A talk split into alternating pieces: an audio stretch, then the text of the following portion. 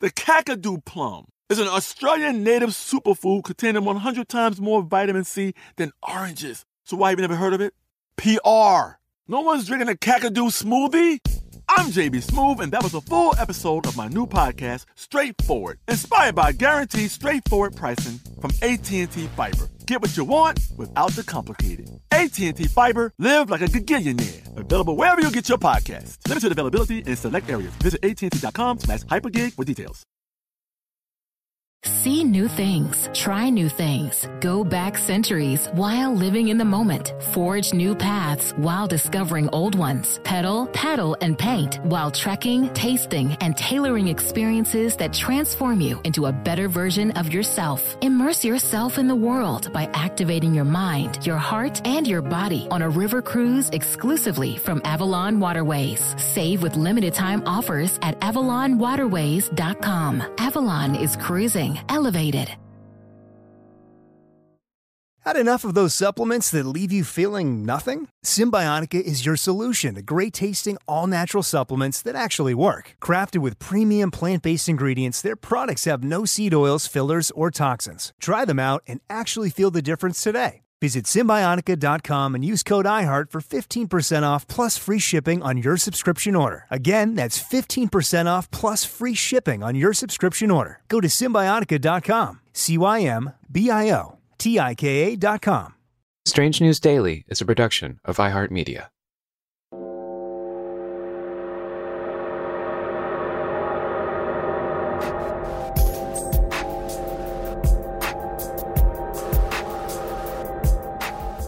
In a world full of bizarre events, unsolved mysteries, and a billion stories from all corners of the globe, some news gets lost in the shuffle. This is your gateway to the stories on the fringe of the mainstream map. These are your dispatches in the dark. I'm Ben Bolin, and this is the Strange News Daily.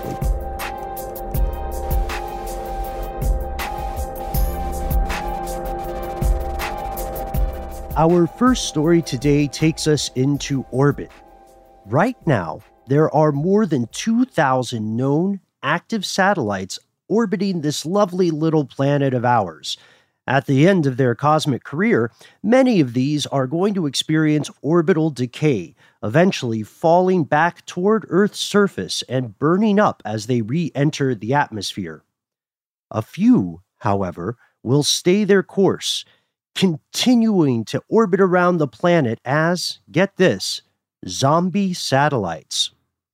According to amateur radio operator Scott Tilley, these satellites exist in a weirdly independent state. He notes that most zombie satellites are satellites that are no longer under human control or have failed to some degree. And, over the years, Tilley has made a career of sorts hunting them down. In 2018, for example, he discovered a signal from a satellite called IMAGE. This is a NASA probe that the U.S. Space Agency had lost track of way back in 2005. From his home in British Columbia, Canada, Tilley was able to help NASA re-establish contact with the satellite. I guess, if you're a fan of terrible jokes, you could say Scott literally helped NASA with their image. Pause for groans. Recently, Tilley has found a new satellite. It's called LES-5. LES-5 was an experimental UHF communication satellite built by the Lincoln Laboratory over at MIT. It was launched more than 50 years ago, back in 1967. And over the years, it got lost in space. LES-5 stood out to Tilley for two reasons. First, he knew someone else had found another one of these MIT satellites in 2016, the earlier model, the LES-1. Second, Tilley reasoned, if LES-5 was indeed still working as a zombie satellite, it would be the oldest working satellite in geostationary orbit. He jumped on this case, digging online until he found a paper outlining the radio frequency that LES-5, if it still worked, was operating on. Tilley decided this was worth a look, but it would take some planning. He notes that attempting to contact LES-5 first required the building of an antenna, It required him to erect a new structure to support the antenna. He needed preamps, filters, and things that take time to gather and time to assemble.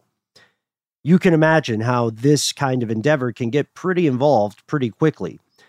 See, Tilley is also a family man with his own business, so his time is limited. It was at a premium, at least that is before the coronavirus pandemic.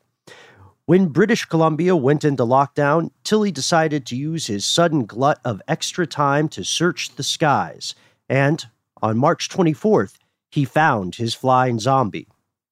Yet the plot thickens.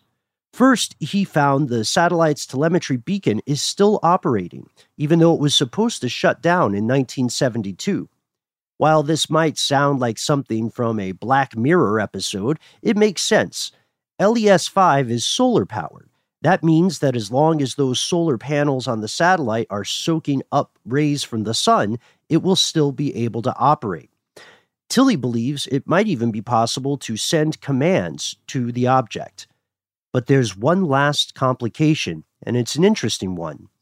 The MIT lab that built LES-5 still does a ton of work on classified projects for the military. Their official response when asked about contacting this satellite? No comment. It makes you wonder, what's up there, hurtling past us in the dark?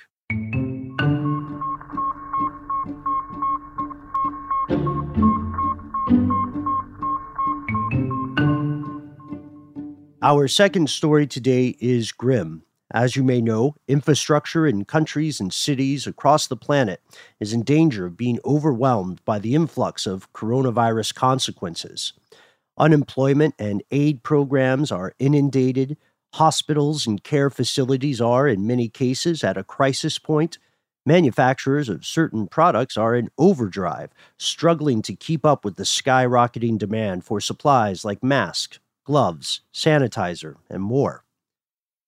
And one other industry has been affected: funeral homes. Some are refusing new customers. Many, like hospitals, find themselves overwhelmed. Just a few days ago, police in New York City found between 40 to 60 bodies stored in unrefrigerated U-Hauls, as well as bodies on the floor of Andrew Cleckley Funeral Services in Brooklyn. According to sources on the scene, the corpses were stacked on top of one another inside the trucks, and fluid leaking from inside created a terrible smell that caused neighboring store owners to contact the police. Along with the police, several other agencies are investigating these trucks. Part of the street was temporarily closed to the public. John DiPietro owns a neighboring property. He said that he had observed bodies being stored in the trucks for at least several weeks during the pandemic. So, what exactly happened? Eric Adams, the Brooklyn borough president, was on the scene, yet he could not confirm any details about the storage. He said the city needed to ramp up staff for a bereavement committee, something to deal with the surging deaths due to the pandemic.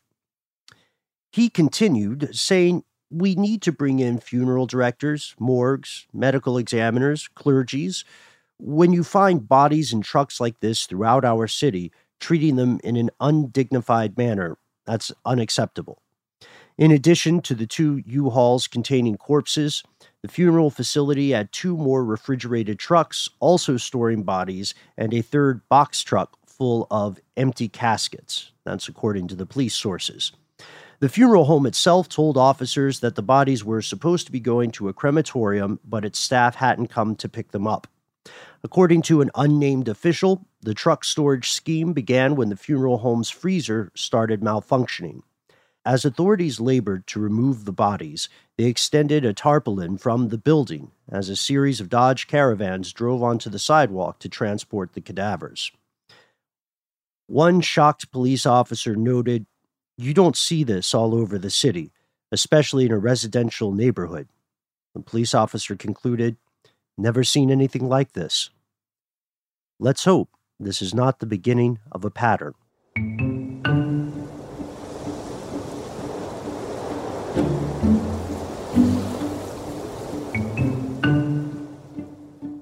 Well, that was grisly.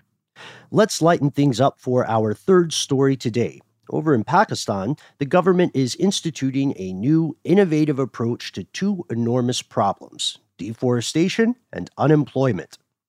Tens of thousands of employees left jobless by the COVID-19 pandemic are now planting billions of trees across the country, gaining a new source of income and helping in the war against climate change.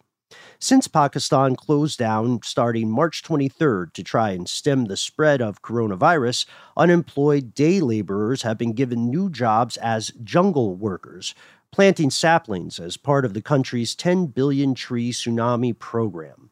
This approach is an example of what's sometimes referred to as the green stimulus. The idea that we can hit two problematic birds with one stone, addressing fallout from the current viral crisis while preparing for what Pakistan sees as its next big threat: widespread climate change. According to Raman, a resident of the Rawalpindi district in the Punjab province, this initiative is a lifesaver. He notes, due to coronavirus, all the cities have shut down and there is no work. Most of us daily wagers couldn't earn a living.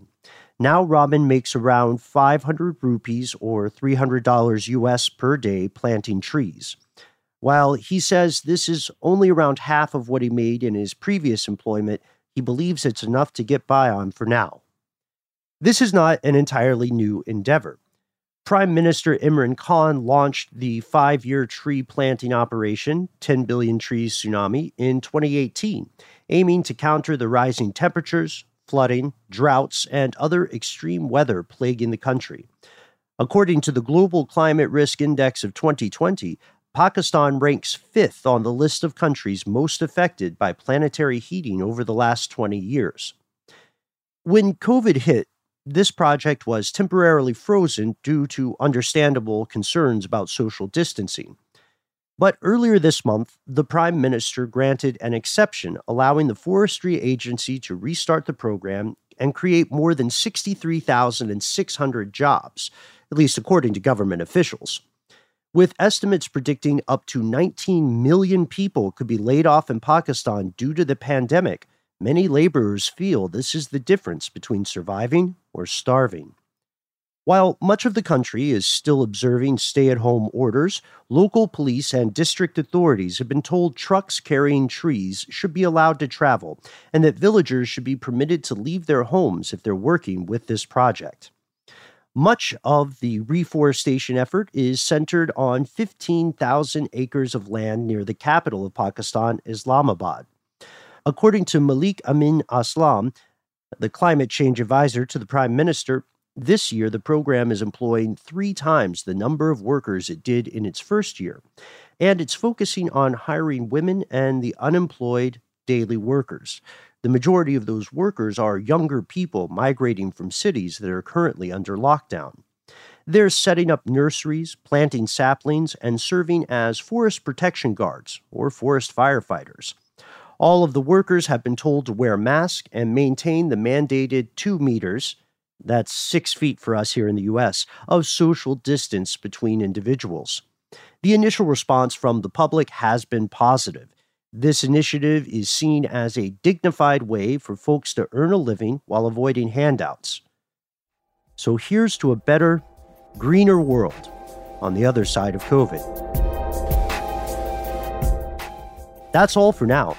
We've been asking you to chime in with suggestions for stories you think your fellow listeners would enjoy, for bad, terrible dad jokes, for puns, or for your personal experience with COVID-19. Let us know what's going on in your neck of the global woods by tagging #StrangeDaily on Twitter or reaching out to me directly. I'm @BenBolinHSW on Twitter and @BenBolin on Instagram.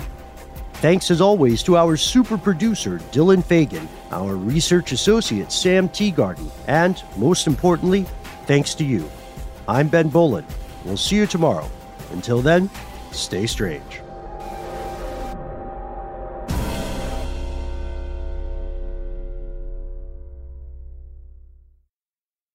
See new things, try new things, go back centuries while living in the moment, forge new paths while discovering old ones, pedal, paddle, and paint while trekking, tasting, and tailoring experiences that transform you into a better version of yourself. Immerse yourself in the world by activating your mind, your heart, and your body on a river cruise exclusively from Avalon Waterways. Save with limited time offers at avalonwaterways.com. Avalon is cruising. Elevated. Are you looking for the perfect move-in ready home this spring season? Now's the time to buy at Fisher Homes. For a limited time only, enjoy below market interest rates starting at 5.375% APR, 6.139% APR. With these exclusive lower rates, you can save hundreds on a move-in ready home and start enjoying the benefits of homeownership even faster. Schedule your personal tour with one of our new home specialists at fisherhomes.com and make this spring the season you find your perfect home sweet home. Financing provided by Victory Mortgage, LLC, NMLS 461249, Equal Housing Lender. With every CBD product claiming to do something different, it's nearly impossible to decide what's best for you. Lazarus Naturals pioneered the farm-to-front-door model of transparency where they handle each step of the production process to ensure quality, potency, and consistency. Scannable labels allow you to see the test results of your hemp batch so you can be confident in the safety and quality. Visit LazarusNaturals.com today. Lazarus Naturals, committed to improving your life as well as the world around you. Not available in Idaho, Iowa, or South Dakota.